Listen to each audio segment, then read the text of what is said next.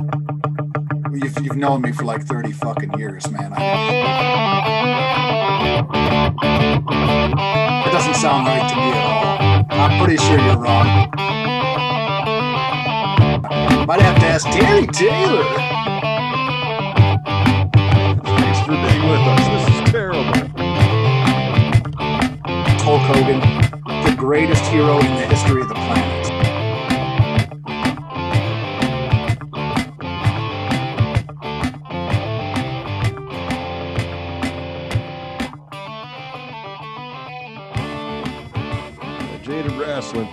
The year of 1993. I am your host, Duke Bags, and my co host, Kevin Rogue. Kevin Rogue. That's him. And today we are on episode number two. We're reviewing the King of the Ring 1993. This is actually the first King of the Ring pay per view, and it took place a couple of months after WrestleMania 9. The main attraction of this uh, pay per view is the eight man tournament to crown the, well, it's not actually the first King of the Ring, but the first time this thing has actually been coronated on television. Yeah, it was a uh, it, it was a almost like a house show type of attraction uh, before this, and they ran it from I think eighty five to ninety one, took ninety two off, and then brought it back with a pay per view event in ninety three. Uh, and I think some of the reason why they did that was probably the the roster was a little bit slim right now with uh, with recent uh, departures, and still being able to put on a, a pay per view and and also maybe maybe appeasing uh, Bret a little bit after the way that uh, the WrestleMania went down. It was also kind of played into that. The commentary team is Jim Ross with Randy Savage and Bobby the Brain Heenan, same team as WrestleMania 9. And I thought it was pretty hilarious, actually. Jim Ross mentions multiple times on this broadcast how we're going to be crowning the very first King of the Ring. And he's sitting next to one of the former Kings of the Ring. yeah, yeah, he is. The well, the very first one was Don Muraco, I believe, was was the very first one. But I agree. I thought that was pretty, pretty, pretty comical myself. And I was going, I was waiting for Randy to maybe turn heel there and, and go Macho King on his ass, but no, no dice there, no dice there. No. So the uh, the competitors in this tournament are uh, Bret the Hitman Hart, Razor Ramon, Mr. Perfect, Mr. Hughes, Hacksaw Duggan, Bam Bam Bigelow, the Narcissist, and the Native American Tatanka. I, as I as I look at this tournament, the odd man out appears to be Mr. Hughes. He, you think so? Why? Why do you think Mr. Hughes? Is it because he wrestles in sunglasses? Yeah, he wrestles in sunglasses, suspenders, tie. Uh, he's almost like a he's almost like a thug. Not even a thug. Uh, how do I put it? Like an unprofessional version of IRS. Right. Same same wrestling gear. Uh, the only thing different really is that he, he puts on shades and maybe he doesn't do his taxes. Kind of just came out of nowhere. He wasn't. I, I think he was one of Harvey Whippleman's guys in that. Uh, oh yeah. In, the, in that stable. Yeah, which never really had a name. It was kind of the the the stable of suck, if you ask me. Uh, never been a big fan of Harvey Whippleman or any of his stables. I did like Mr. Hughes though. I always got a kick out of him. And again, the, the glasses, the glasses never come off his damn face, ever. It's it's almost like he was wearing a Super Calo mask, but without the mask. That was impressive. That was impressive. Yeah. It's about about the only thing that was impressive with Mr. Hughes. Well, we'll get to we'll get to Hughes shortly. We'll get to here. him. We'll get to him. So, also in this card, we have Hulk Hogan defending his championship against Yokozuna in a rematch of their short, unscheduled contest at WrestleMania 9. And Shawn Michaels defending his Intercontinental title versus Crush in what's a battle of probably two of the all-time greatest mullets in the business. Yeah, crush Shaka Bra. And don't forget about the tag team division. We have an eight-man tag match between um, the Money Incorporated and the Head Shrinkers and the Steiners and the Smoking Gunns. I think this was just added in there to give the tag team division a little bit of love. Yeah, you say don't forget about the tag team division in this event. Well, they they clearly fucking did when they made the card. right. You, you see that? I mean, even to this day, you see that especially at WrestleManias where it's like, okay, we got all these guys, let's just throw them all into one contest, you know, so they uh, so they feel better about themselves. Exactly. It's like you might as well just put a camera in fucking catering. I think this is the first time that the Smoking Gunns have showed up, so we'll get to them a little bit later. But the first contest of this card is going to be Bret Hart against Razor Ramon or Ruthless Razor Ramon. As, uh, Ruthless Razor Ramon, huh? Yeah, that's what, that's what Mr. McMahon dubbed him in the intro. Called him Ruthless Razor Ramon. Yep, yep. And this is a. I don't, I don't like it. It doesn't ring. It doesn't know, ring them. I don't care for it. I mean, he was uh, he was stuck with the bad guy. That's the the bad guy works, but like the, the ruthless, that's that's out of line. Well, he's not wrong. I I have a hard time arguing either point. Really, I just don't like the way it flows, and I wanted to have an opinion. Uh, okay. All right. All right. we'll let we'll we'll let it slide. Um, so this is actually a rematch of the Royal Rumble, I believe, of this year when Bret the Hitman Hart was the champion and he defended it against the ruthless bad guy Razor Ramon. Oh. Recently, the one two three kid had defeated Ramon, and the commentators let us know about this uh, several times. Yeah, they did. Yeah, they did, and the audience did as well. There was a lot of one, two, three chants there, or uh, in that open. It was it was very interesting. I I always get a kick out of when the crowd is chanting for somebody that's not in the match. I don't think he even showed up on the show. No, he wasn't. He wasn't on the card at all, and it was they were chanting four, one, two, three. I guess to to get under the skin or to get in the head of, of Razor Ramon, and you're not gonna that's not going to phase ruthless Razor Ramon. Everybody knows that. right. Well, you know, thank God for the announce team providing us some context, or else I would, you know, I wouldn't have had any idea what these guys were chanting about. So that's true. You would have thought we were back in uh, at Caesar's Palace, and it was just a, an audience that likes to count. Right, and they can count at least to three. To three, we know that we we know they can get to three. So this first round of matches is uh, it's under a 15 minute time limit. The the Hitman is the number one seed for whatever that. I don't think the seeds really matter in this contest, but they they give it to him as sort of a you know you kind of got screwed last time, so here's the number one seed type of deal. Right. And you would think that if he was the number one seed, he wouldn't face Razor in the first round. Usually, they give that number one seed kind of a an easier matchup. It should have given it. Yeah, they should give him Hughes or Hacksaw, maybe. Duggan, yeah, Duggan. You knew uh, Duggan was a former king, actually. No, he wasn't. I think he was a former king. You're getting confused. You're getting confused. You never seen Duggan with the with the the crown? I think that him and uh, Haku feuded over the the kingship back a few years back. That doesn't sound right to me at all. I'm pretty sure you're wrong. I think it was uh, I think it was Don Muraco won the first one. Uh, the second one, whew, I don't know, probably Shifty Dan Schaffner. Uh, the, the, the third one was definitely Macho Man Randy Savage. Haku was king. Haku was not king. Yes, I'm, I'm, I'm, looking it up. You're out of your mind. He was when he was a member of the Colossal Connection. He was. The oh yeah, everybody. All of a sudden, everybody's got a King of the Ring win. Let me see here. It's hold the damn phone on this son of a bitch. Let's see. What about Harley Race? You're just you're, you're just forgetting about guys here. Fuck Harley Race. I think he was the first king. I think they gave it to him. I don't even think he had to defeat anybody. I got I got carried away. I said fuck Harley Race. I actually love Harley Race. There's nothing I got nothing bad to say about Harley Race.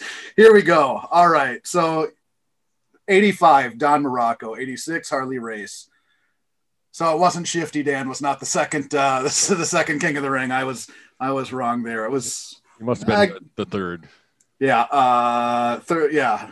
So Don Muraco at 85, Harley Race in 86. Randy Savage in 87, Ted DiBiase in 88, Tito Santana in 89, Bret Hart in 91, and then now in our most important King of the Ring, 1993. We'll get to that at the end of the tournament. I could swear Haku was the king. Sorry, man. Uh, we're we're gonna discuss this. This isn't over, Shivani. Yeah, no, maybe we'll do the the year of, and the, the next the next uh, run of year we do will be what 89. You think he, he was going to be the king? Probably around there. Well, you're wrong because in '89 it was fucking Tito Santana. So. I, never see, I never seen Tito with the, never seen him with the crown and the scepter and the robe and the, the throne. Never seen it. It's a good point. Well, I mean, we can both agree at this point, though. We've we've done uh, some some very lighthearted research. It wasn't Hacksaw Jim Duggan. Moving on. So, so Ramon and uh, the hitman they they lock up. Uh, the initial lockup ends in a stalemate. Uh, Hart gets the advantage. They go back and forth like they do. Uh, there's a lot of a lot of talk about the Hart family. Uh, third, uh, Bret's the oldest of 13, I believe, or he's somewhere in the mix of 13. Yeah, that was a weird line that uh, that Bobby Bobby had. It was it was a joke, and I I didn't know if it was over my head or if it wasn't a joke. But he said he was the the 14th of 13 children. Yeah, and he said uh, so they had one of each. I'm not sure. Right. What, I, I'm not sure what, what what that was. About. Yeah, so you know, Savage reminds us that you know only one can be the king of the ring. Yeah, and he was really pumped about the King of the Ring too. Uh, he also said that uh, it was just as important as the World Heavyweight Championship. Yeah, he was basically saying they were one and the same. Yeah, that's wrong. No wonder why he didn't last on commentary. He had to get back in the ring. Right. He does a he does a does a decent job though. I like I like the Macho Man in the booth. So around this time they're throwing out their predictions. Uh, Macho's going with perfect. Uh, Jr. kind of takes the easy way out. Says it's too early to tell. This initial matchup uh, didn't go too terribly long, but it really highlights um, Bret Hart as being you know one of one of if not the best at what he does. And yeah, especially in especially in the taking bumps department, he's you know he's kind of legendary for for his just how he takes bumps. You know, he he can sell. I mean, just about anything. When he takes that that front bump in the to the turnbuckle, mm-hmm. it it's just painful, and the sound it makes, and the way he crumples up when he hits it you you feel so bad for him because it looks like that turnbuckle just ended his life, and he's taken that that bump. I don't know how many times. It maybe once a match. In every match I've seen him in, he takes that front bump to the turnbuckle. He's got, he's he's got to have a titanium, you know, chest. You'd think it would shatter his xiphoid process area because that's what that's what he's he's yeah. just just nailing. But uh, but yeah, you see that you see that basically every match Mm-hmm. He takes that one. The, the the the way that he the way that he takes it, eh, I'm always just I'm always shocked uh, every time I see it, and I've seen it countless times. And he takes it, and I'm surprised every single time. At the same time, how come that's not the way that he always? Like, why is there other times when he decides to turn and take the back bump in the turnbuckle? He's the only guy that has ever that I can ever remember doing it and he does it once a match. But you would think, why would you? Do you kind of understand what I'm saying? Why? When does he decide now's the time I got to take that bump? That's that's my bump. That's the Bret bump. I'm sure it has something to do with what's coming next. You know. Yeah. But uh, but yeah, that was that is a classic Bret bump. That's for sure. So there was there was uh, a couple of things that early in the match that stood out to me that weren't in the ring. And I got a pretty big kick out of. Did you see Razor Ramon's fan club in the crowd? No, I must have missed that. Yeah, they they they they had a big Razor Ramon sign, and they flipped it over, and it said, it just said Razor says, "Hey Chico." That's all it said. it was a pretty got a got a pretty big kick out of that. And then the other the other thing that was outside of the ring that I really got a kick out of was the front row uh, Hulkster. Did you see front row Hulkster? Yeah. but he didn't commit, man. He had he had everything all the way up to like he had the boots. He wasn't wearing the right tights. He was wearing he was wearing like basketball shorts. Mm.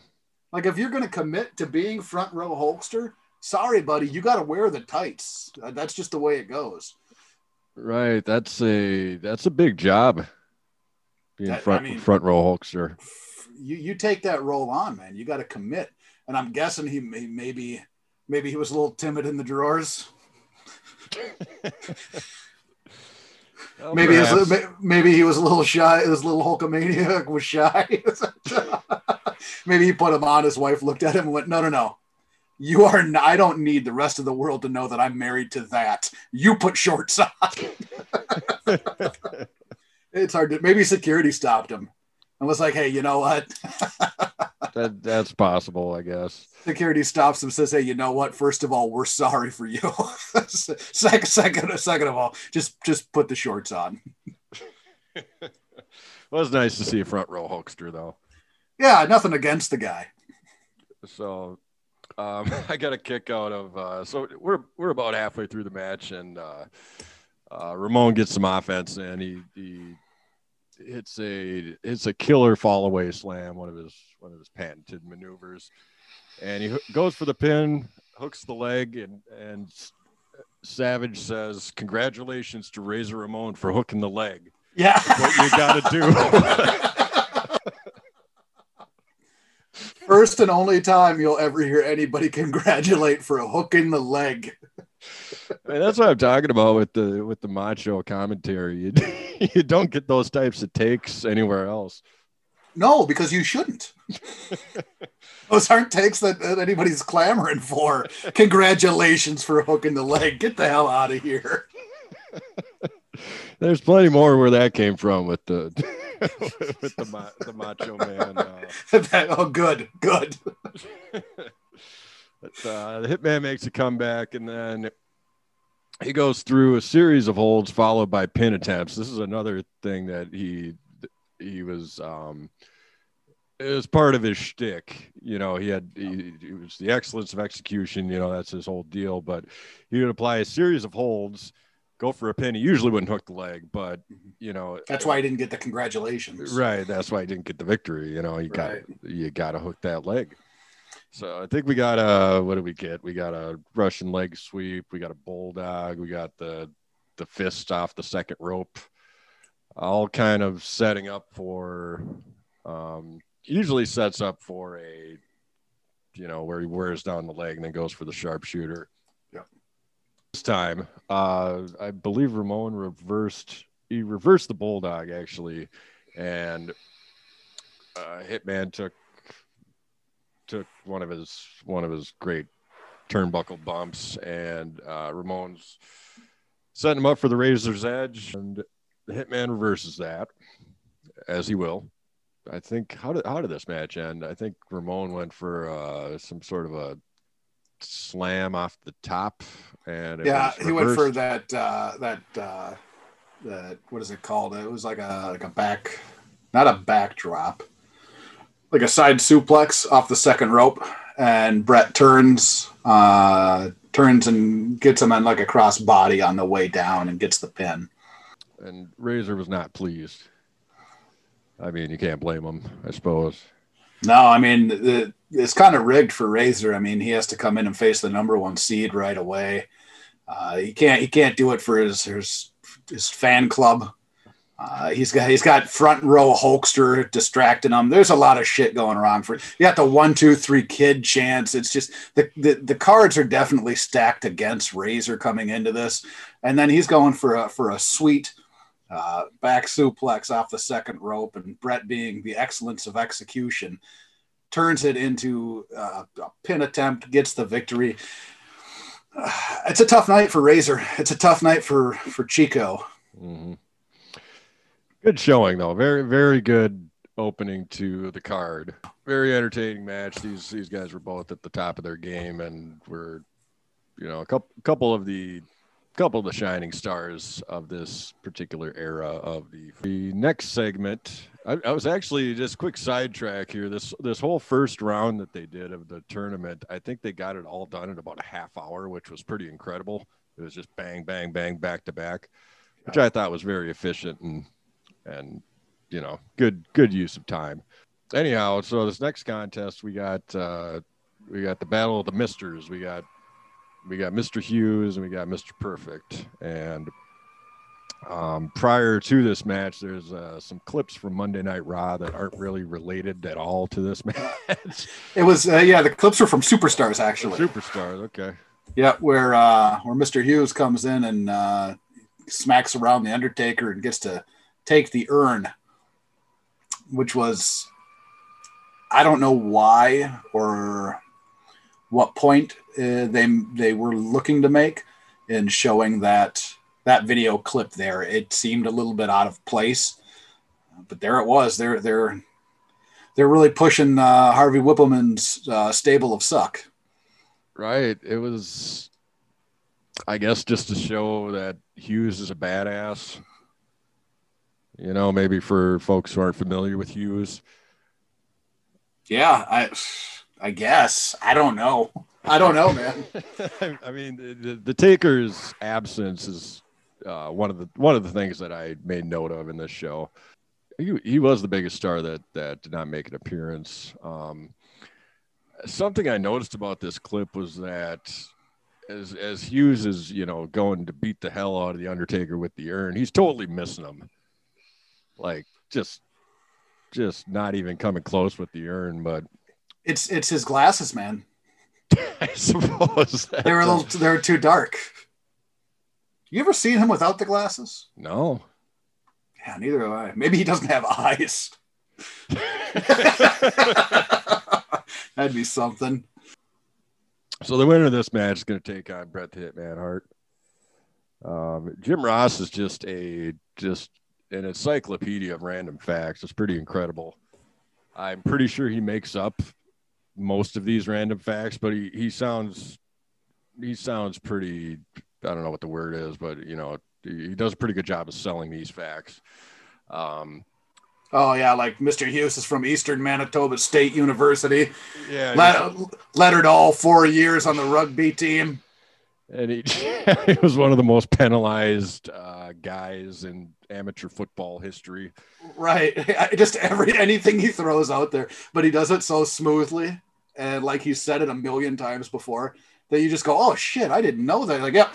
Mr. Hughes had seven kids with six cheerleaders, all from the Dallas Cowboys. Uh, oldest one's name is Bert. Bert Hughes. Bert Hughes plays defensive tackle uh, down in Texas, West Texas. Uh, he's, he's a great standout kid. He's in the fourth grade. He got a C minus on his last spelling spelling test, but he's trying to make it up. Who the fuck cares? He, he tells you a lot of things that you don't need to know, really. No, I, I, I don't I don't need to know uh, whether or not he was the, the most penalized player in, in amateur football. Doesn't make me like Mr. Hughes anymore any less. When it comes to Mr. Hughes, it's all about the shades. Right, sharp dressed man, this Mister Hughes. Yeah, Um, there wasn't much of note in this match to me. I did notice, well, in the bump department, you know, perfect. I, I'd say, I'd say at this time, you know, we kind of have a three way tie as far as you know the between perfect and Hart and Michaels as far as taking bumps goes. You could pick, you could pick any one of those guys who, Yeah. you know, make a schmuck like Mister Hughes look much better than he, much better than he may have been. yeah. Um, there was uh, there was one part in this this match, and I I want to say it was at the very beginning where Bobby the Brain calls Jr. Monsoon, and he cuts himself off, and he goes, "That's what you think, Mon." Well, you're not Monsoon, but you, he goes, "You look like him, though." No, he doesn't. Jr. Jr. is probably what five foot. We'll just say five foot, uh, and Monsoon is a he's a he's a very large individual. He was he was a giant of a man. How you think you get a name like Gorilla Monster? right exactly and then uh the other thing that i got a kick out of was uh from from bobby in this match was he goes he talks about Mr. Perfect. He goes, you know, I did a lot of for Mr. Perfect. Uh, I manage his money. Uh, he owes all of his success to me. And then Jr. just slides in. He goes wrong, and Bobby calls him on it. And Bobby goes, "Dong."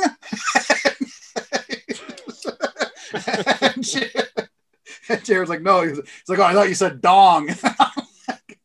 I don't know why that made me laugh so hard, but when he was just like, Jared just goes wrong, and Bobby just jumps at him. He's just dong. it, was, it was very funny. they do do that that uh, cut to like a picture in picture almost with Bret kind of giving his thoughts on the match. I thought that was kind of cool. Yeah, yeah. They ask him, you know, who would you rather face, and he, uh, I think he says he'd rather face Perfect because um, I'm not sure why exactly, but yeah, he says endurance or something like that yeah, he kind of matches them each up, and he goes, if you have uh, Mr. Hughes, you got more of a brawling style, uh, and with uh, with Mr. Perfect, you got endurance, and, and you got more uh, wrestling holds. Uh, he goes, so I, if I had to pick, I'd probably want to go with the endurance match and the wrestling holds. And then he kind of smirks a little bit. And he goes, plus, I think I like him a little better.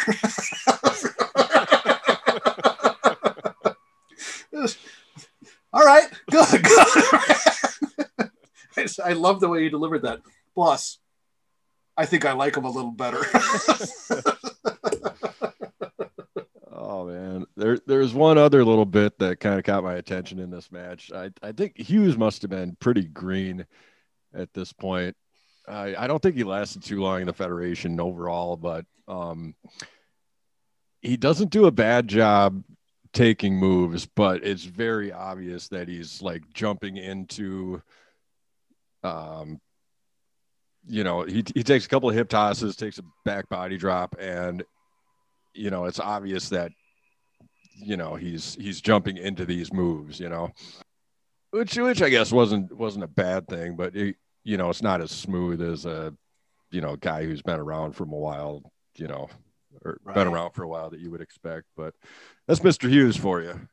Yeah, he could he can move. He's pretty. I mean, he's pretty he can be pretty fleet of foot, uh, but he definitely he's just not very good, I guess. I always kind of liked him. I always kind of had a soft spot for him. I thought he was he was a pretty good heel. Uh, he always seemed like he always seemed like an intimidating person, intimidating heel. Like he could really do some damage, but then he got in the ring and, and he couldn't do any damage. right. You know. Right. I think he delivered a good big boot, maybe. Maybe a clothesline. Yeah. That's those are two two that's that's a good start. That's a good start. so he, he must have gotten frustrated uh early on here because he you know before we know it he's got the urn he whacks perfect with it and the match is over yeah it was a sweet finish that that's the end of that's the end of that chapter. That might speak to a little bit uh, of how maybe I don't want to really completely shit on Mr. Hughes because again, I do kind of like him, uh, but maybe that speaks to his actual ability when you got a guy like Perfect who can have really phenomenal matches and they come out and the finish ends up being hitting perfect with the with the urn, and there's not really much noteworthy in the match itself. But at the same time, we did say perfect and Lex in the the WrestleMania nine match wasn't a very good match either. So maybe maybe perfect's at the end of this first WWE run. Maybe he's just a little uh, burnt out. I don't know. It's hard to say uh, at that point. But that that was the finish. That was the the urn hit for the the DQ DQ finish. So Perfect's to face Bret Hart in the second round, which is bound to be uh, bound to be a good one. So next next little spot we got is an interview with Mean Gene and Yokozuna with Mr. Fuji. I didn't mean to. I didn't mean to. you, you got it. You'll be my guest. You got anything here? yeah, they, they go to they go to Mr. Fuji and, and Yoko with Mean Gene in the background and they they kind of they, they talk a little bit about God, how does it? I don't remember how exactly it starts, but Mr. Fuji cuts right right into the right into the thick of it and says that uh, Yokozuna beat Bret Hart after a grueling 20 minute plus match. So that's wrong. That's inaccurate. Uh, it was the the official match time was eight minutes and 55 seconds for him and Bret at WrestleMania 9. And then him and Hogan at WrestleMania 9 was 22 seconds. So Yoko's entire uh, match time at WrestleMania 9 wasn't even 10 minutes. but, but Fuji viewed it as a 20 plus uh, minute grueling match. And then Hogan cheated to, to beat Yokozuna uh, to get the belt. It, it was such a, a, laughable thing. And back then, I guess we probably didn't have things like the internet to tell us how long the actual match lasted and, and that type of stuff. So you can maybe get away with saying it was a 20 minute plus match, but nowhere near. And then you also get maybe the longest promo I can remember. Uh, uh, not the longest promo I can remember. The most I can remember Yokozuna speaking in a promo. I just I just got a note of him saying bonsai. Yeah, he he's he, he almost he like grunts a little bit and he's he goes, Ugh, Hulk Hogan, you American hero. He says something I don't remember uh, what else he says. Something about uh, you know he's gonna he's gonna take him out, and then he yells bonsai. And I don't know if he was trying to do a, an accent or not I'm not sure. I don't know if that uh, Hulk Hogan. I don't know if like his his way of trying to do an accent or or not, uh, or just cover up the fact that he's actually he's from San Francisco. I, I don't know. Uh, it was it was interesting. There was a lot of uh, how do I put it? There was a lot of false in that in that little segment, that little interview segment segment with Gene. Yeah, it, uh, I think there's there's a couple more interview segments with them as the night goes on. There wasn't too much value in this, in my opinion. It's just kind of making their Asian presence known, or uh, Polynesian, I guess, is a little more. that's that's how they announced Yoko later on, but uh, uh, from the Polynesian islands. But this whole yeah. this whole Japan versus the USA. Um, you know feud is is kind of central to that whole angle. Yeah. So next up we got uh let's see we, we got Hacksaw Duggan versus Bam Bam Bigelow. Couple of big this, fellas. This this this match uh, it sucked. It was uh it was very disappointing. Care to elaborate? Uh, it sucked hard. All right. Heard it. What are, you, what, are you, what, are you, what, are you, what are you looking up porn on your phone here?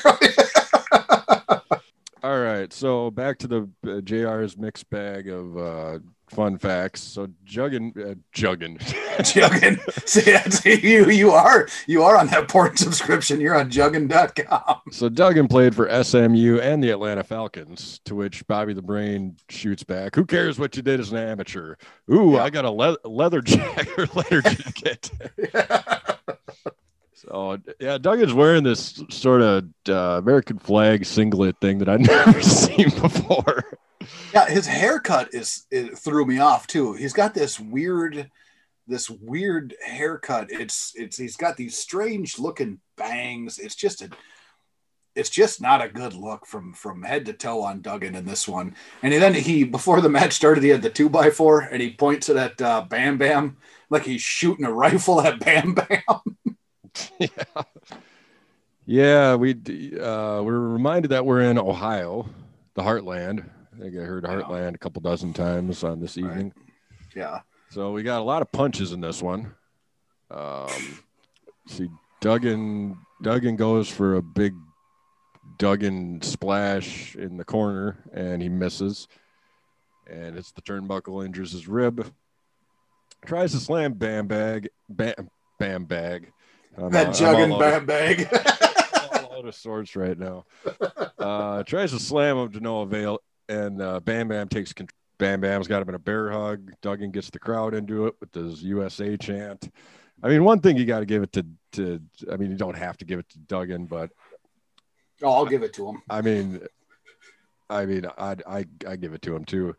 Um, no problem getting the crowd involved. He just had to come out, just yell USA, and that, you know, that that is one of my one of my notes, and maybe my only positive note from this match is that Hacksaw always works.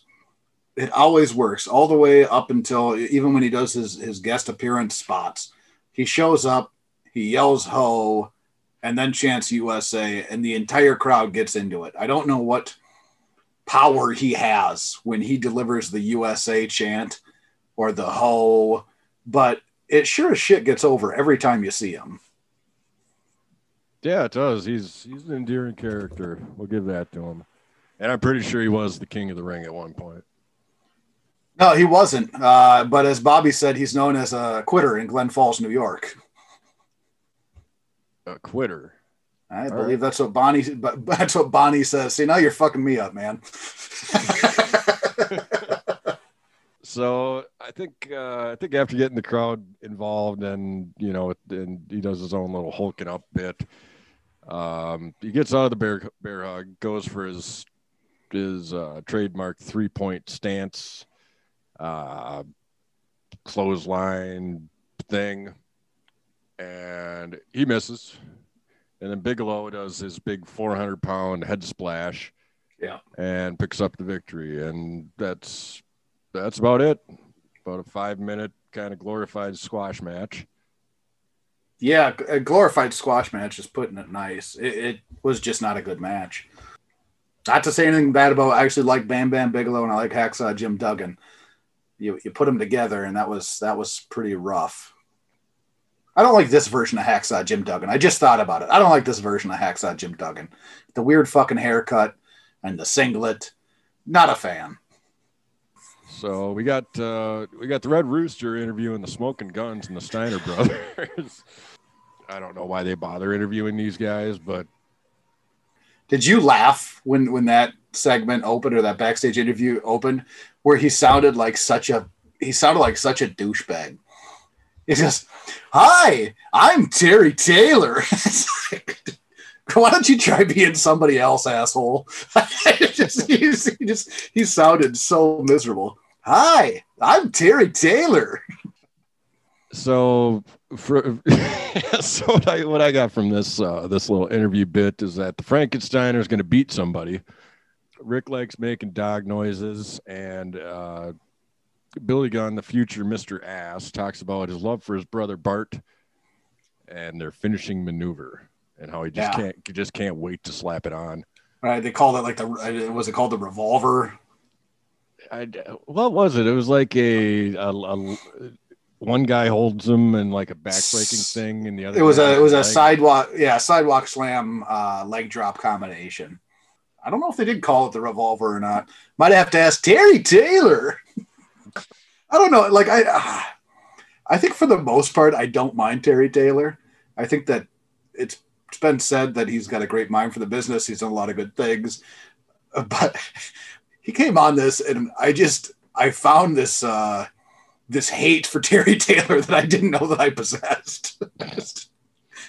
try not being Terry Taylor.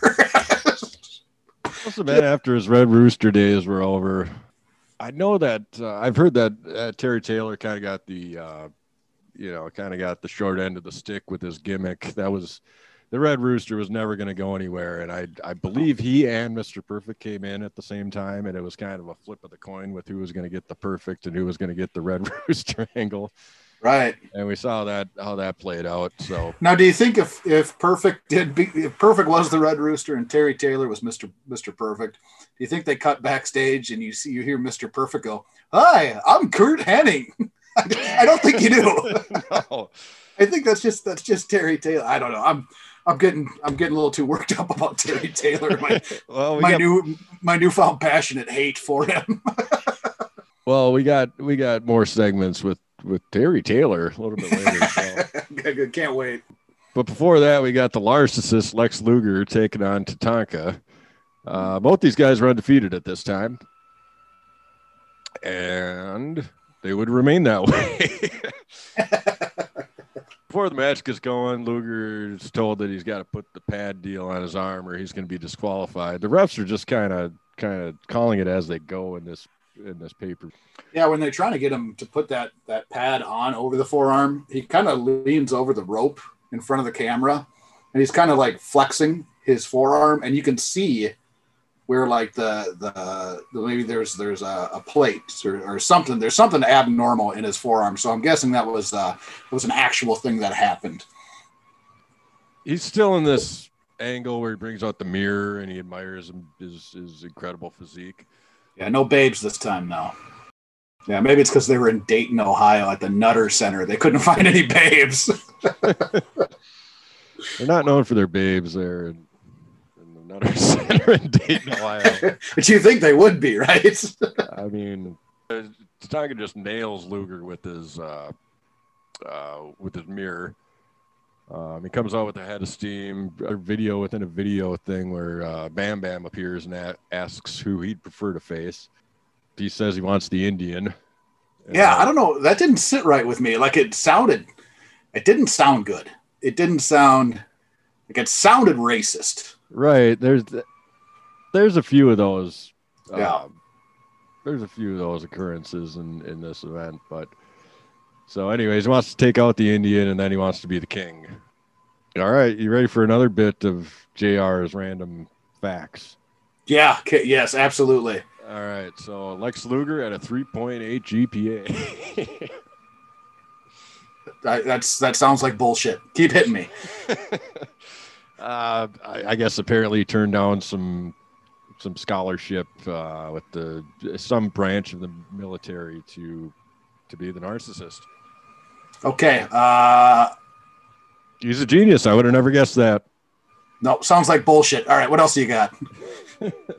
That's all I got for this uh, for this this round. There's there's more more fun facts to come. Don't worry. Okay, nothing on Tatanka though, huh? No, he's kind of a man of mystery. That Tatanka, Native American, uh, doesn't talk much. Tomahawk chop, hulks up. Yeah. Um, yeah. So this is kind of a back and forth. The narcissist is Heenan's pick. Heenan's had a hard on for the narcissist ever since he showed up. I think he introduced him actually. He did. He did introduce him, and in this match too, Heenan says the score of the match at one point is one hundred thirty-eight thousand to four. I missed that. Yeah. Wow, that's a that's a lopsided affair. I imagine it was in the in Luger's favor. Yeah, that that that seems like uh, insurmountable. I mean, Luger has about three holds. I'm not sure where he got all those points from. Well, I think maybe that each hold counts for more because it is Lex Luger. Go on. Well, because he's not very good, so when he does them, they count for more. Okay, maybe a uh, maybe a pose. That's some extra points. Extra bonus points for a pose, probably after a few back and forth, uh, they're they're talking about the 15 minute time limit quite often during this match. There's yeah. the momentum goes back towards the Native American Tatanka. He nails a tomahawk chop from the top. Uh, he goes for a second one, and uh, long story short, the match ends in a time limit draw. And this was actually uh, a legit time limit draw. I, I watched I watched the match over, and I I made sure to time it, and it was a it was a legit 15 minute draw. After the match, though, did you find it a little bit strange that when Luger gets on the mic, he he almost gives it almost seems like he, he's kind of turning face in this match afterwards, he's, where he cuts the this big like like getting the crowd pumped up and he wants five more minutes and everybody pops and he's kind of popping back for the crowd. It was kind of a strange thing when he's he's supposed to be this this this He's a bad guy. He sounds like a whiny bitch when he's doing it, though. welcome, welcome like, to Lex Luger. Like, that is Lex Luger. So that wraps up the first round of the King of the Ring tournament. So in the second round, we're gonna have uh, just one match. Yeah. Bret the Man Hart and Mr. Perfect as Bam Bam Bigelow got a bye. Hart and Perfect match. It's really a classic match between you know two of the best guys in the business at the time. Um, they upped the ante to a 30 minute time limit. If they fight to a draw in this match, Bam Bam wins the king of the ring Man, tournament. That would have been a hell of a swerve, right? yeah. Uh, Before this match, they had uh, Bret Hart and Mr. Perfect backstage with with Mean Gene, and I thought I was gonna really enjoy the segment, and it really wore thin on me really quick. Perfect uh, essentially says, you know, he still owes him for, or G- Gene is stirring the pot kind of in the beginning of it, where he says, you know, didn't you didn't you say you'd rather you'd rather face Mr. Perfect because you could beat Mr. Perfect and and all this other all this other kind of stirring the pot lines and and Perfect comes back and then all of a sudden he's like angry at at Bret. They kind of go back and forth a little bit and all of a sudden all of a sudden Perfect remembers SummerSlam 91. He still owes him for that 90 uh, that shit was 2 years ago. He still owes him for that and and then they go into the did your each or you know second generation wrestlers did your dads ever square off against each other? Yeah, it's real. Your dad, like my dad's better than your dad. Right, right. And Perf says don't you ever say that your dad could beat my dad because he couldn't he couldn't beat him on his best day. Um, I, I hope that helps you in the match. like whatever you need to get motivated, Perf, get get after it. so Bret, you know, yeah, Bret tells us, you know, very matter of factly that he's going to win. Mm-hmm. And then Heenan mentions that he would consider managing perfect if he win would consider managing perfect again if he wins the King of the Ring tournament. Right. And- A smart play by Heenan. Right. As as he, you know, just sort of nonchalantly takes credit for everything Perfect's ever done Yeah. because he was his former advisor or whatever he, he Yeah, and he executive consultant or whatever Yeah, he called himself. Yeah.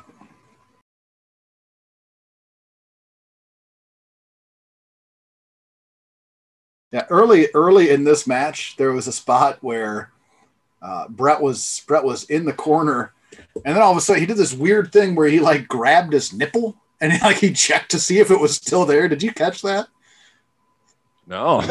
yeah, I, I laughed really hard, and then I, I I I had to watch it over again. And he's he's in the corner, and he's just kind of walking out of the corner, and he just kind of grabs his nipple, and it's like he's making sure it's still attached to his body. So I don't know if something happened with his singlet, maybe got grabbed, or, or what happened. Maybe Perf has been known to be a little bit of a of uh, of a ribber. So maybe in the in the maybe somewhere in, in exchange he gave him a little purple nurple. I don't, I don't know, but it was it was pretty damn funny. That was, that was an interesting observation.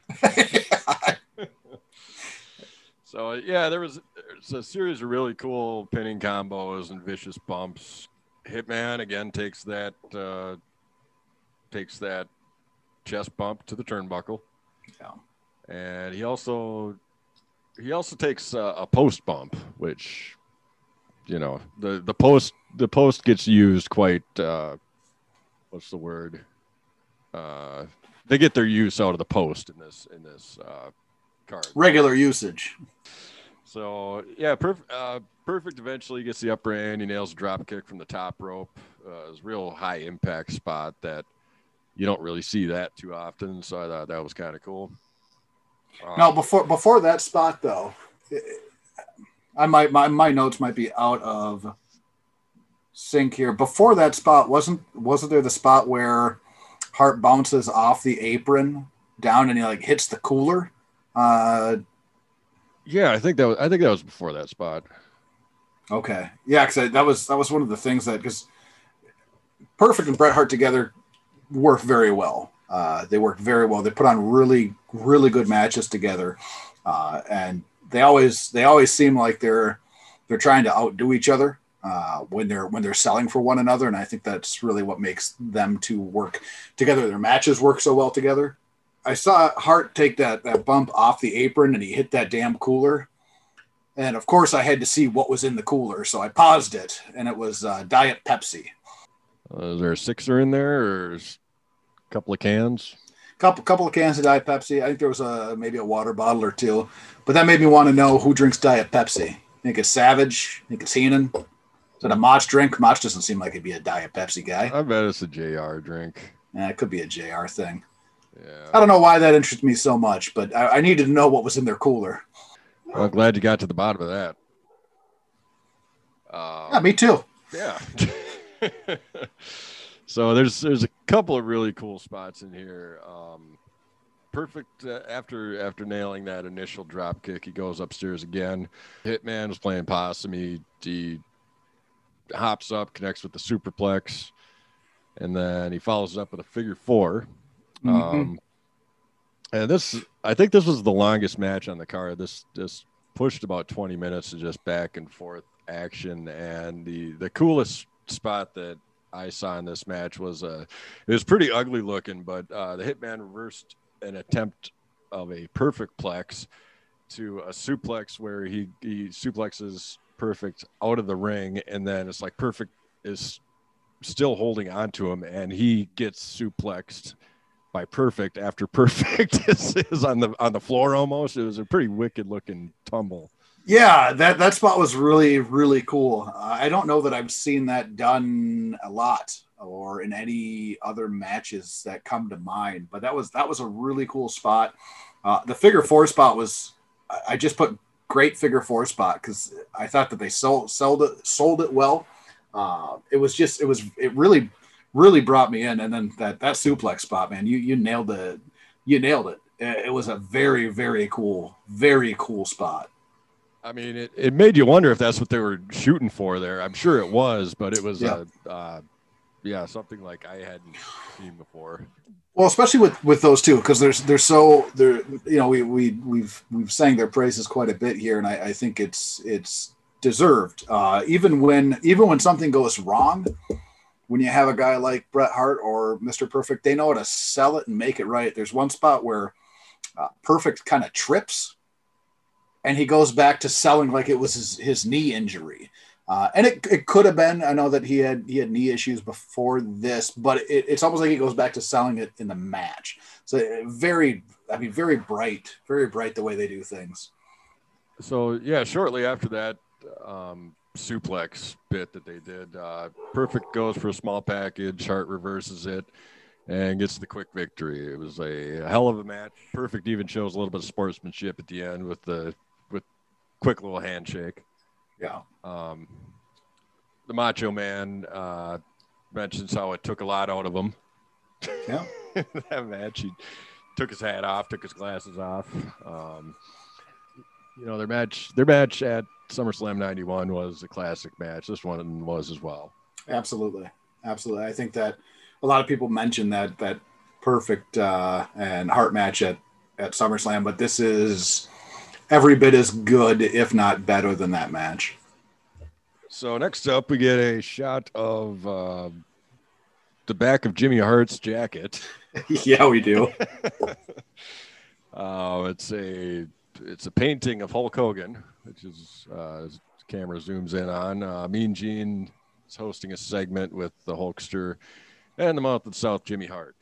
Um, now, do you remember? Is it Mean Gene who calls Hulk Hogan the greatest hero in the history of the planet? that was Mean Gene. I wrote that. Was that Mean Gene? Okay, gotcha. I, I, I went, holy shit! Last last event, uh, Bobby calls him out as being a national treasure because he's like the immortal Hulk Hogan, and this event, he's he's the greatest hero in the history of the planet. I mean, it doesn't get much better than that. That's- Why isn't there a statue erected of him in every town? Globally. it's the history of the planet. He should have churches.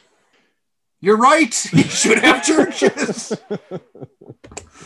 Shit. I mean, the Hulkster, he um, gets on the mic. He, he doesn't hesitate to tell us where the power lies.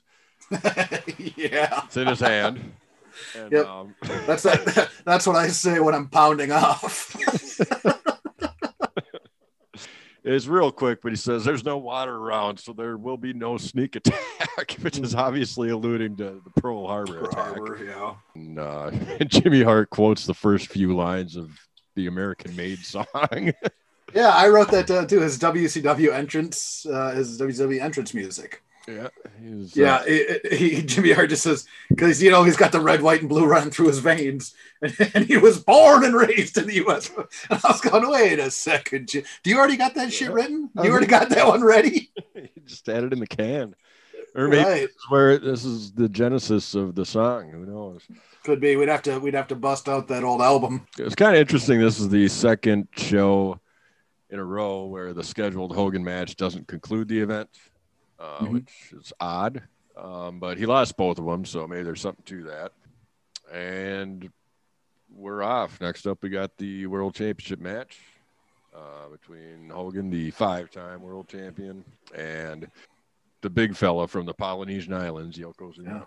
Walking down, could you tell he was bigger? He looked a lot bigger, even just from WrestleMania nine to me.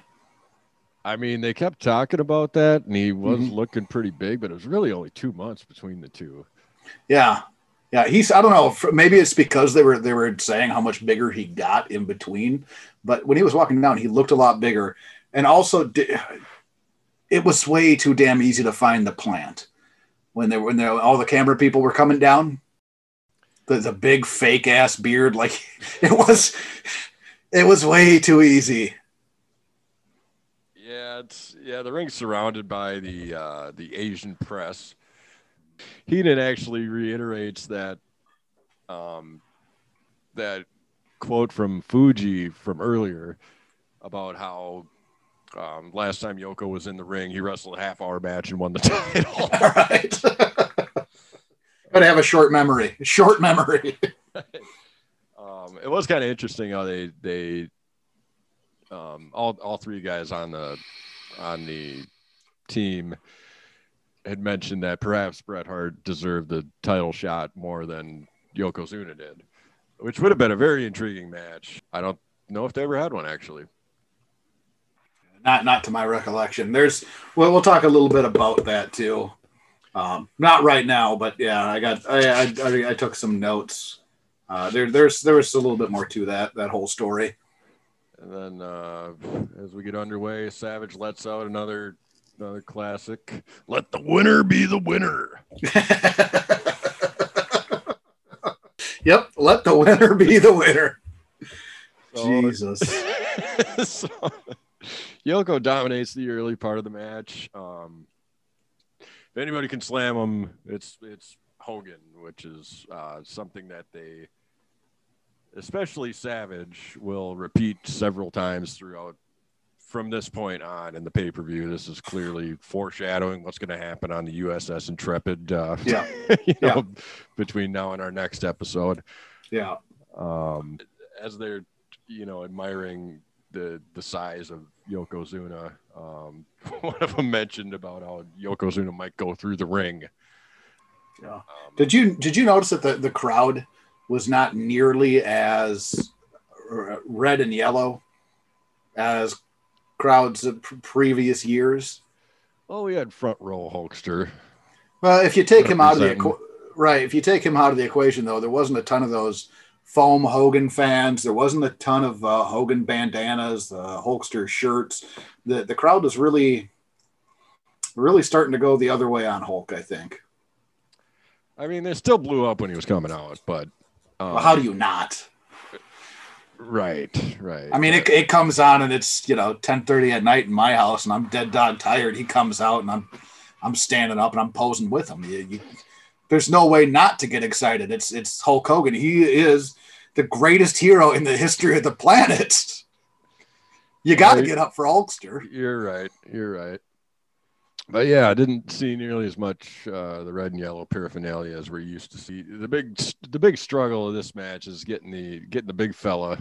I'm, I'm talking about Yoko here off of his feet.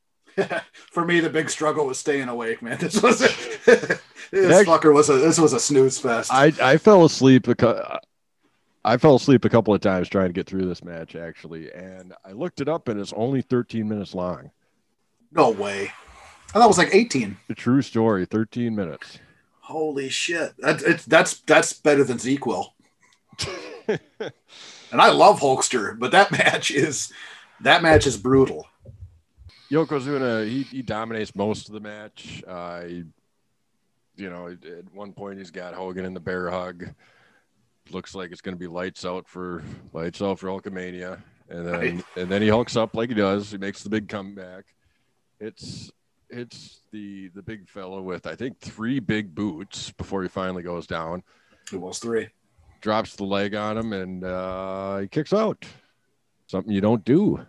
Oh, and they on commentary they even said that, that nobody's ever kicked out of that before, uh, except for the couple WrestleManias. I think Warrior kicked out of it. I think Warrior Sid- moved. Was that it? Okay, I think Sid Sid kicked out of it. Uh, people have kicked out of it. It's it's a rare occurrence, but yeah. Right. But again, with that short memory though, got to have that short memory. And and speaking of the Warrior, we get uh, so the match uh, comes to comes to a, a shocking and abrupt and shortly after um, Yokozuna kicks out of the the big leg as Hogan gets blasted in the face by an exploding camera. I mentioned the Warrior because it was actually a good looking spot compared to when they tried to do this a similar spot with Oh, in. WCW when they tried to throw the fire. Yeah. Yeah, yeah. a couple of years later, but you know, you can't win them all. But Do, uh, do, do you know who the who the cameraman was in that in that spot? was it Harvey? It was Harvey Wippleman. Yeah, that dastardly, dastardly man. Yeah, he is a son of a bitch. I think that was about it for this one. Uh, he gets uh, Zuna drops a leg of his own, and he is the now two-time champion. Yeah, and then he uh he bonsais Yoko or Yoko bonsais Hogan after the match. And at one point they cut to the, the crowd and there was a little kid crying. I don't mean to laugh at a little kid crying, but uh, there's this little kid crying, and then in the camera shot comes a guy putting a thumbs up in front of the little kid crying's face. I laughed so hard. Went, oh man, they have really turned on the Hulkster, haven't they? when the little little Hulkamaniac's crying, and then the guy just thumbs up him right in the face. And this is the last that we'll see Hogan um, in the Federation for quite a long time. I think Yeah. seven, eight, nine, ten years, something Yeah, like we, that. we don't see him again for for a, for a long time, very long time. So that effectively is the death of Hulkamania in the World Wrestling Federation. it Um, absolutely is. and now we cut back to your favorite guy, Terry Taylor. I'm Terry. This is Terry Taylor. Yeah, uh, man, I did he he didn't I don't remember him doing a lot of these backstage spots, do you? This is the first time I remember seeing him. Okay, so maybe it was just for this event, I hope, because we got a lot more 93 to cover and I I don't want to see a lot more Terry Taylor. No, this was a you know he comes up to perfect. He's you know yeah how you doing? You just lost. You know there wasn't really anything to this. Uh, I wish Perfect would have called him on being the Red Rooster. I was in the King of the Ring tournament. Where were you, Red? That would have been nice. What, what do you call that fucking thing on the top of the the rooster's head? You know what I'm talking about? Yeah, I know what you're talking. Is there a is there a term for it? I'm not sure. I, I was gonna say, you know, I'd probably make a jab about, you know, where's your whatever that rooster hat thing is. You know? Yeah. I don't know what that thing was called. There's probably like a technical term, like uh, the animal kingdom, but Not a removable hat. But no, no. I do. Do you do you have that same thought though? Like, did you see this and go, like, feel it in your gut, like, fuck Terry Taylor?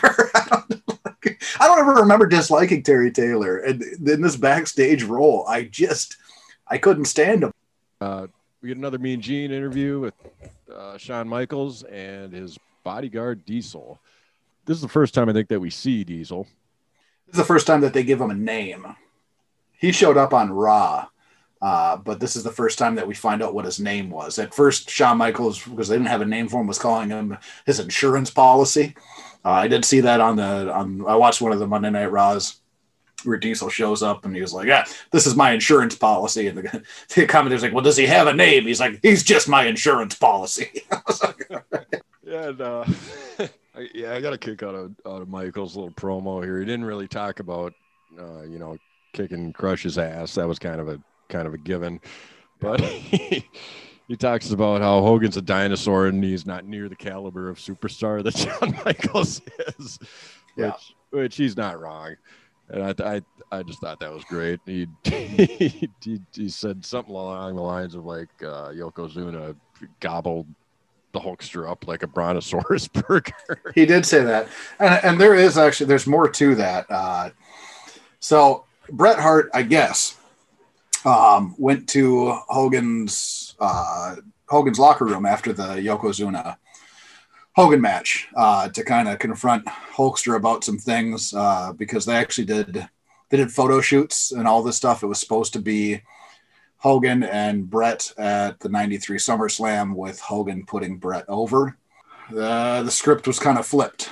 Um, supposedly, Hulkster said that uh, Bret was not in his league. Um, it didn't make any sense for him to drive. This all made me so so upset because I love the Hulkster and I and I, I love Bret Hart. And uh, Hulkster actually went to the locker room, uh, confronted confronted Hulkster about it, and part of what I think he says it in this book, he says that on behalf of of myself, my family, and the rest of the guys in the locker room, you can go fuck yourself. I was like, man, get Oh, get after him, Bret. like he was not he was not happy with Hulkster, and, and I think I think it was warranted uh, for sure in that situation because Bret dropping Bret dropping the title to Yoko at, at WrestleMania nine, and then Hulkster taking the belt the way that he did. Uh, I believe that Bret was maybe led led to think that it was going to be Bret over Hulkster at that that SummerSlam, and the script was kind of flipped on him, and he was he was none too pleased. And at this time, uh, it was this the more athletic working wrestlers like the Shawn Michaels, like the Mr. Perfect, uh, obviously like the Bret Hart that were getting over or working on getting over. So I think they maybe kind of banded together a little bit against these uh, these larger guys like like Hulkster, and it would maybe helping helping pushing them pushing them out the door. Hart had been the he had been the world champion already, and they, you know, McMahon and I guess just the company as a whole, they're still not sold on having uh, having him be the guy. It, it's really kind of kind of baffling. for as good as for as good as he is, for as pure of a pure a worker as he is, uh, for the stories that he can tell in the ring, uh, for he just seems to do everything right for uh, the company and for the business and for the story and for the fans. So to not to not really run with with Bret, uh, at least at, at this juncture, did seem very baffling. But it was it was a time of change in the company, man, and sometimes change can't happen as quickly as maybe it needs to. So next up, we got a big cluster pile of uh, of guys involved in an eight man tag match, um, sort of like a Survivor Series match with one fall. Uh, we got the Steiner brothers and the Smoking Gunns against Money Incorporated and the Head Shrinkers, and. At this point, uh, Macho Man feels like he's wrestled in 40 matches so far. Money Incorporated uh, are the tag team champions at this time, and you know, like we mentioned at the top of the show here, it's uh, it's basically this is just getting the tag teams in. yeah. You know, th- these are probably the four premier teams in the federation at this time. It's kind of a down. The tag division is kind of kind of down from previous years and years to come. Well, I I mean, it had to be right now because obviously you have the Rockers split, you had the Hart Foundation split. Uh, you're going to push Demolition, demolition. Yeah. I LOD mean, is gone. Yeah. you never know when LOD is going to pop in and out of town. So it's it's hard to push a division, I guess, that you don't have or that you're trying to build the teams up in. I think that's probably why the Steiners were brought in because, you know, uh, Scott wouldn't come in on his own, so you might as well bring them in and try and bolster that tag team division. But this match didn't didn't really do much at all for me. I did think it was funny when uh, DiBiase kept on giving money to the head shrinkers and they kept eating it. I thought that was pretty damn funny. I thought the highlight of this match was actually when JR is talking about Billy Gunn having a rodeo scholarship at Yeah. Sam Houston State University, and Bobby the Brain immediately comes back with, you know, questioning that. Rodeo scholarship. What did he major in? Like roping or something? Yeah, that was that was exactly it. That was exactly his line. I wrote that down too. I thought it was hilarious. Like, Later on, Billy's getting his ass kicked, and, and Bobby's talking. Bobby's saying, "Well, maybe you should go back to rodeo school." Just did, did not let him. That was that might have been the best uh, Jr. random fact of the night. Uh, both these guys, both the smoking Gunns, actually went to went to rodeo school. man, Uh, those rodeo guys are tough guys. Like, I don't, wanna, I don't want to take anything away from rodeo guys because it's it's not easy. Those are big giant beasts that they're doing. But a rodeo scholarship, like how the is there? There's no high. Is there a high school rodeo team? How do you- How does that shit come about? Even he must have roped a hell of a steed or something. I don't know. Don't you rope a steer? You rope a calf. You rope a calf. You don't rope a steed? I don't think you rope a steer. I don't know shit about it, man. I didn't go to. I didn't. I didn't get a scholarship to think, rodeo school. right. I don't know what the fuck. I haven't even taken rodeo 101. Shit. Oh. So th- this match, the only, it, it was kind of a wash. It- Yeah.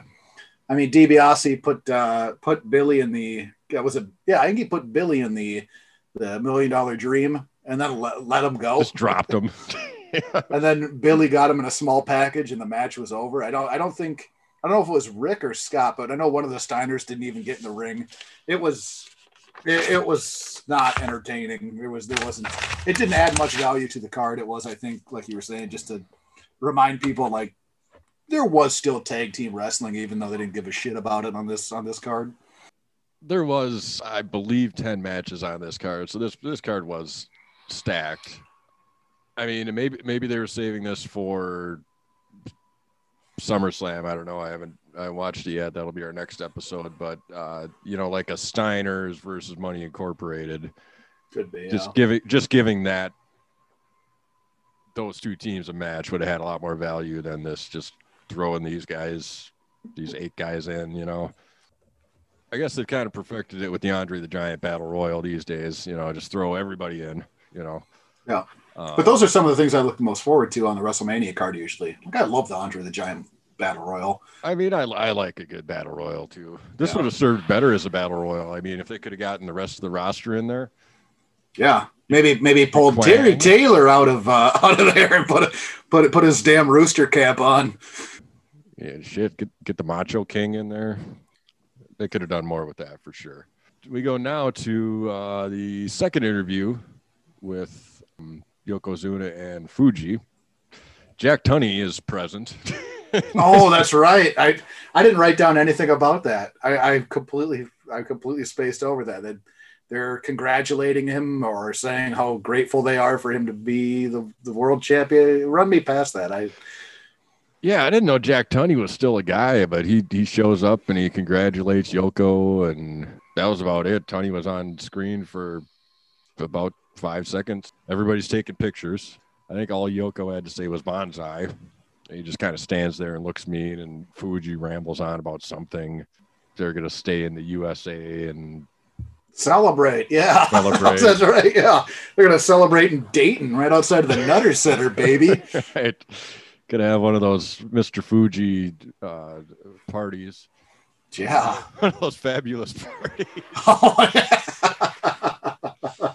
for for anybody that doesn't get that reference, that was from uh, what was that? It was an old VHS compilation I- tape that, that they put out, Coliseum Video put out. Yeah, I don't remember what the source of that was. I just remember Fuji was having having uh, some fan he was he was he, I think he was teaching Berserker how to throw parties.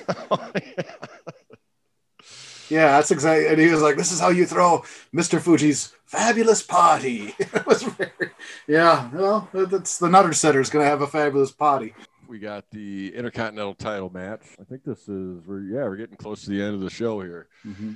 We got Shawn Michaels now the two-time Intercontinental champion defending against Crush. Uh, Shawn is accompanied by Diesel. Interestingly enough, the past three pay per views, Shawn's been accompanied by somebody different. so he had he had he had Sherry, then he had uh, Luna, Luna, and now he's got Diesel. Yeah. Um, so Michaels had defeated Jannetty, I think a week prior. They had said to get the belt back. Couldn't have been. Could it have been?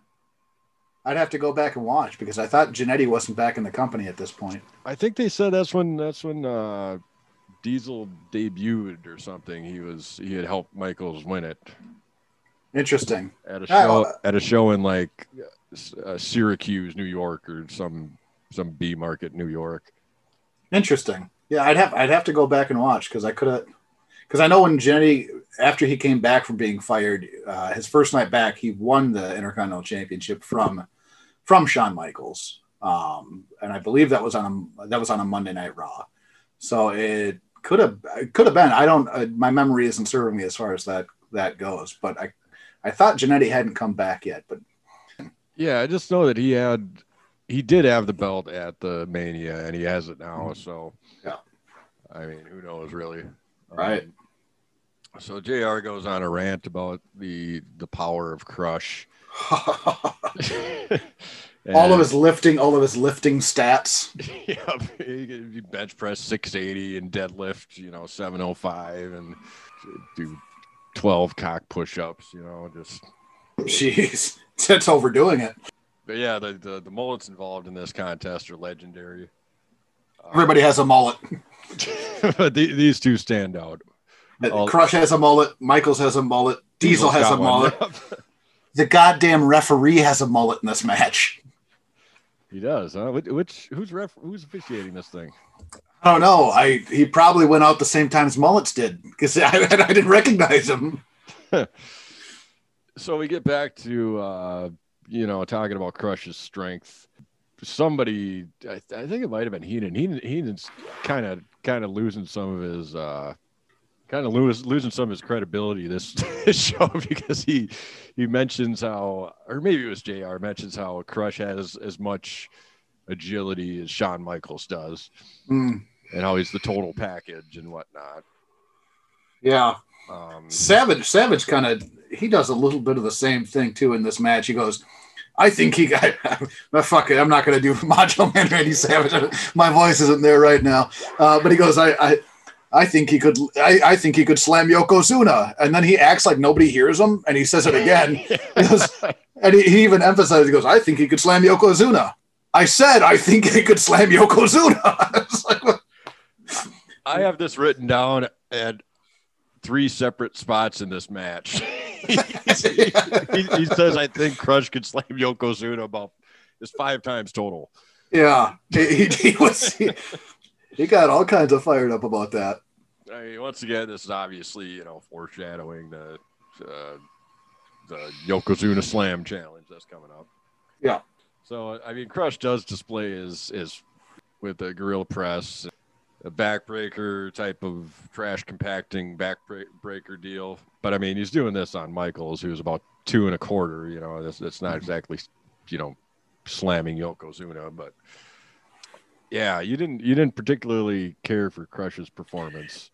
No, I I didn't. And one of my notes it just says does does does Crush suck? yes. that was my note. And I, I don't ever remember not being a like necessarily a fan of Crush. I never liked his his ring attire. His look never did anything for me.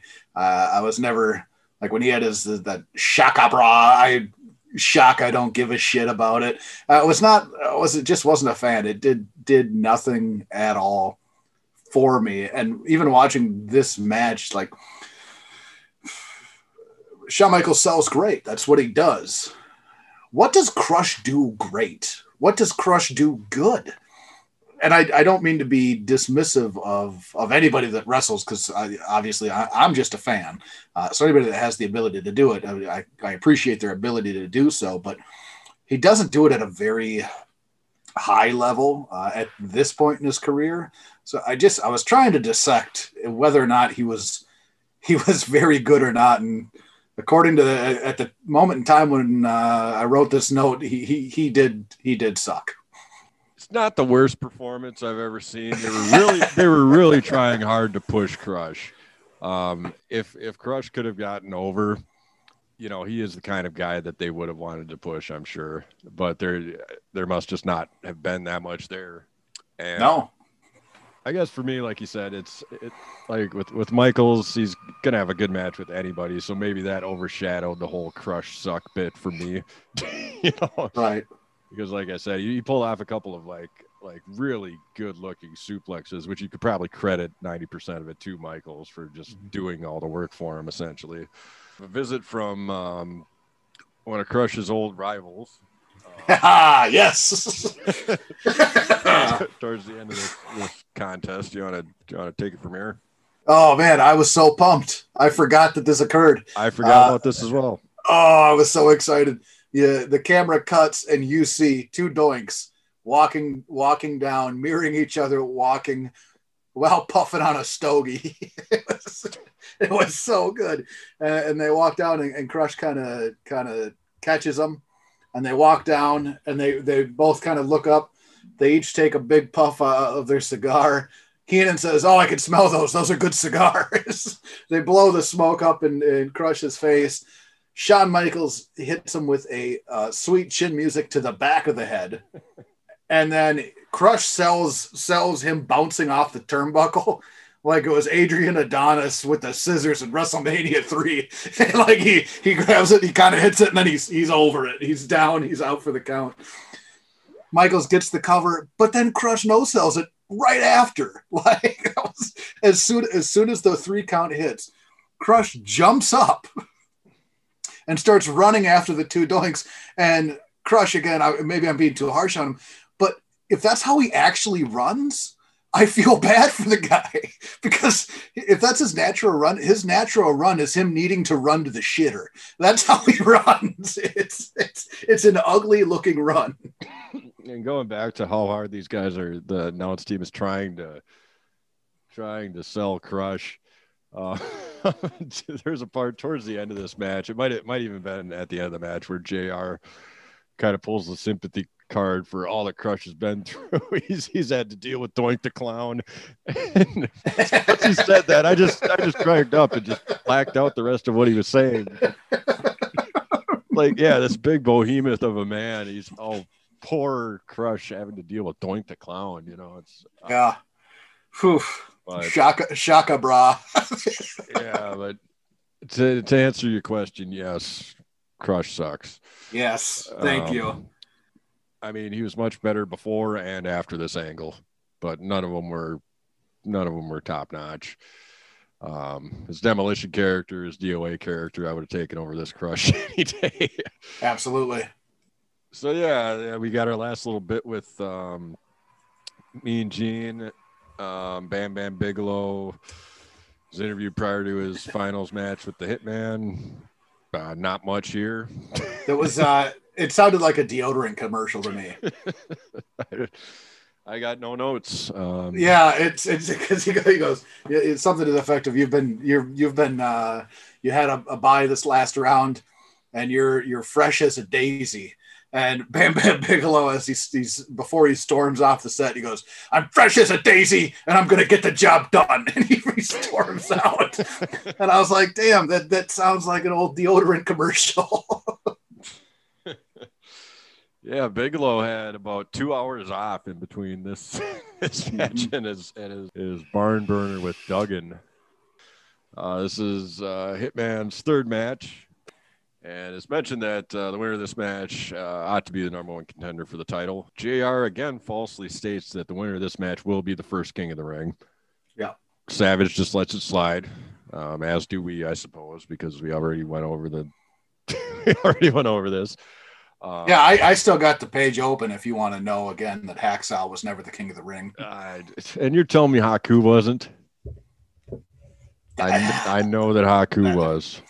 You you find that information, and I might believe you, but as it sits right now, no. Again, I'm going to say Don Muraco, Shifty Dan Schaffner, uh, Randy Savage, Tito Santana, Bret Hart.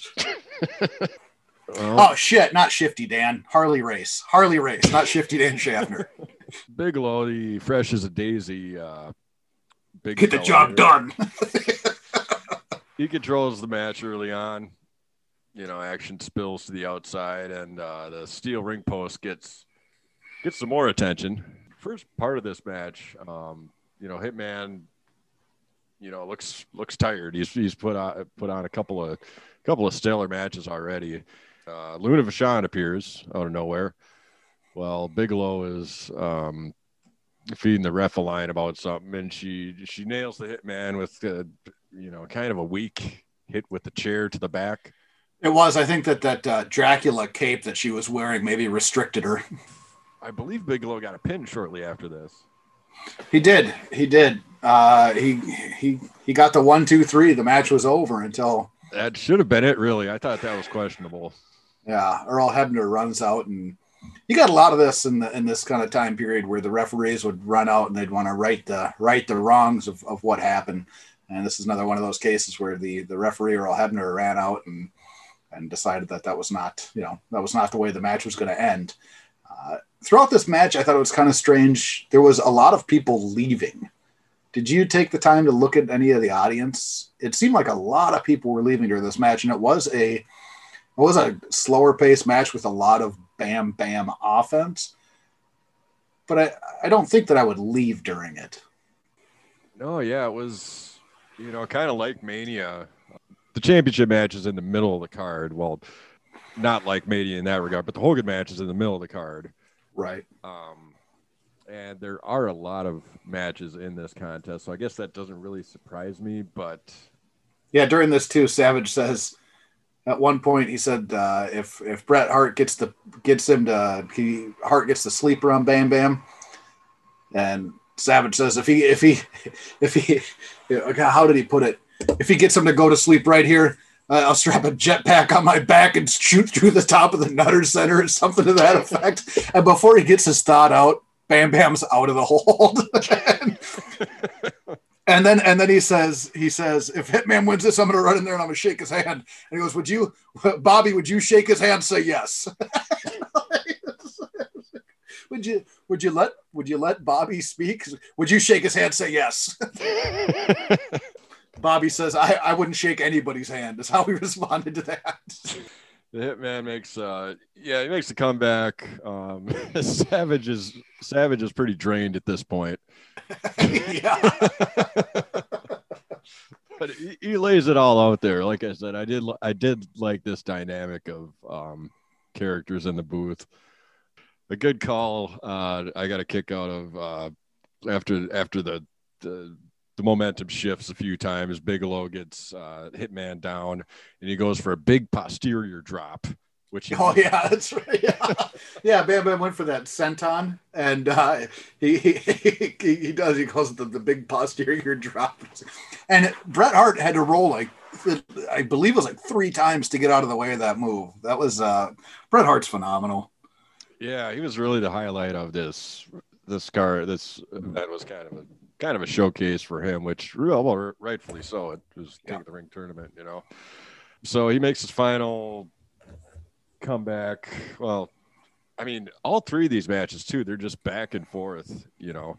I mean, sure, there's there's periods of you know sustained uh, domination by the bigger opponent, and really each of them, you know, it goes through a number of reversals and close calls. Eventually, uh, eventually, Hart wins with a victory roll uh, first time I'd seen him do that particular hold. I saw him do it a few times after this, but yeah, I guess the one, two, three, like I said, just incredible display by by the hitman. Um, with with all three matches, they were they were the best three matches of the card. Yeah, absolutely. They were 100% the best three matches of the card. And I think going in, if you told me that you're going to watch one wrestler on one card wrestle three times, uh, and you weren't going to be disappointed in any match or you weren't going to lose focus while watching any match, uh, I probably wouldn't believe it. But I mean, this this this time period definitely it, it's made me really really appreciate Bret Hart so much more and appreciate him again. Uh, he is absolutely one of the one of the best when he this this tournament they told him that he'd win every match without applying the sharpshooter. That's his finishing that's his finishing move. You're you're taking away the guy's signature move and the the ways that he comes up and and his creative he his creativity in the matches and his creative finishes uh ha- I mean hands down he is absolutely one of the best. I I didn't notice that. Didn't even get the sharpshooter locked in in any of the any of the matches. Nope, nope, and not at all. It, it, it just I mean, the, this event is is really it really does showcase Bret Hart, like you said, and and what he can do. And if you were to take, you know, so some some time period of, of Bret Hart's career uh, to really showcase him and show, and I think he probably had a fire about him at this time too. Obviously, with the way things uh, shook out with the you know he wanted Warrior at WrestleMania, that didn't shake out. Then he has to drop the belt at at Wrestle at WrestleMania, uh, and then you know things aren't shaking out. Obviously, with setting up what he what he wanted with with Hogan, uh, he it just seems like he's getting the the the real raw end of the stick. And it seems like he's taking that raw end, turning it around, and shoving it up somebody's ass with his work because uh, it's beautiful. He does great work. So this uh, this show ends with the King of the Ring coronation with Mean Gene. Uh, Hitman gets the crown and throne and scepter and robe, the whole bit. And we get uh, we get a final big old oh yeah from the Macho Man, and then Jerry the King Lawler shows up to spoil the uh, spoil Hitman's party. Yeah, he sure does. It's not one of those you know fabulous Mr. Fuji parties, but uh, King does show up, and he's still relatively new uh, to the Federation at, at this point. Uh, he's still obviously every. I get this this point in time, not just in wrestling, but maybe throughout the states, people are familiar with him because of his uh, his dealings with Andy Kaufman. So people probably, you know, people probably know him outside of even the the wrestling circles. Uh, but he shows up with his with his with his crown to declare that he's the only he's the only uh, king in the World Wrestling Federation. He's the true king of the World Wrestling Federation, and he tells Bret that he might make him a prince if he kisses Bret Hart's or if Bret Hart kisses Jerry Lawler's feet, which I thought was kind of funny. In my head, I was going, "God, would that work? Could you have made it? Uh, could you have made Bret Hart the prince and Jerry Lawler the king and had that go. Talk about sticking it to Bret that time. Make him make him Jerry Lawler's prince. That had that had really it, you talk about really you probably get the, the best matches of all time if you made if you made Bret Hart Jerry Lawler's prince. Yeah, these guys ended up feuding for a long time after this, on and off. Yeah. yeah, I thought it was pretty hilarious. I'll just unabashed Lawler comes out and implores the hitman to get down on his hands and knees and kiss his feet. Yeah. You know? um, and then, you know, Hitman shoots back with the Burger King chant. And um, mm-hmm. yeah, the show ultimately ends with, with uh, Lawler really beating the bejesus out of Hart, which was a, a, a kind of a turn. I I don't know. I guess I I didn't recall that that from this show, and you really didn't see that in these shows right. um, up until then, where you know the bad guy is ends up ends up you know with the upper hand at the end of the show. You know. Yeah, yeah, he did. He took he took a lot of shots at uh, at Bret. At one point, he even threw a piece of the scepter into the audience, and and he ripped apart that that whole set. Mean Gene kind of uh, fumbled around to get out of there. I thought that was funny. At one point, I thought Mean Gene was going to fall off the stage. You know, you know, not that not that Mean Gene was you know falling would be funny. It'd just be fucking hilarious. Uh, we had the he, he really took some shots at, uh, at at Bret in there. I mean, he was yeah, throwing everything at him, and the way that the show closed with Bret laying upside down down those those stairs. That was that was a hell of a way to close the show. Makes me very anticipatious to watch uh, SummerSlam '93. Yeah, the, the, the closing words from Jr. were, um, "Thanks for being with us. This is terrible." oh, I didn't I didn't catch that. I didn't, I didn't catch that at the end. We're just getting started here with the uh, with our little trek through um, 1993 and beyond. So thanks for tuning in. Um, And I am, uh, in case you forgot, I'm Duke Bags, and uh, we got. Who are you? You've, you've known me for like 30 fucking years, man. I, Ke- Kevin Rogue. Oh, right, Kevin Rogue. That's that's, that's you. Okay. Bye.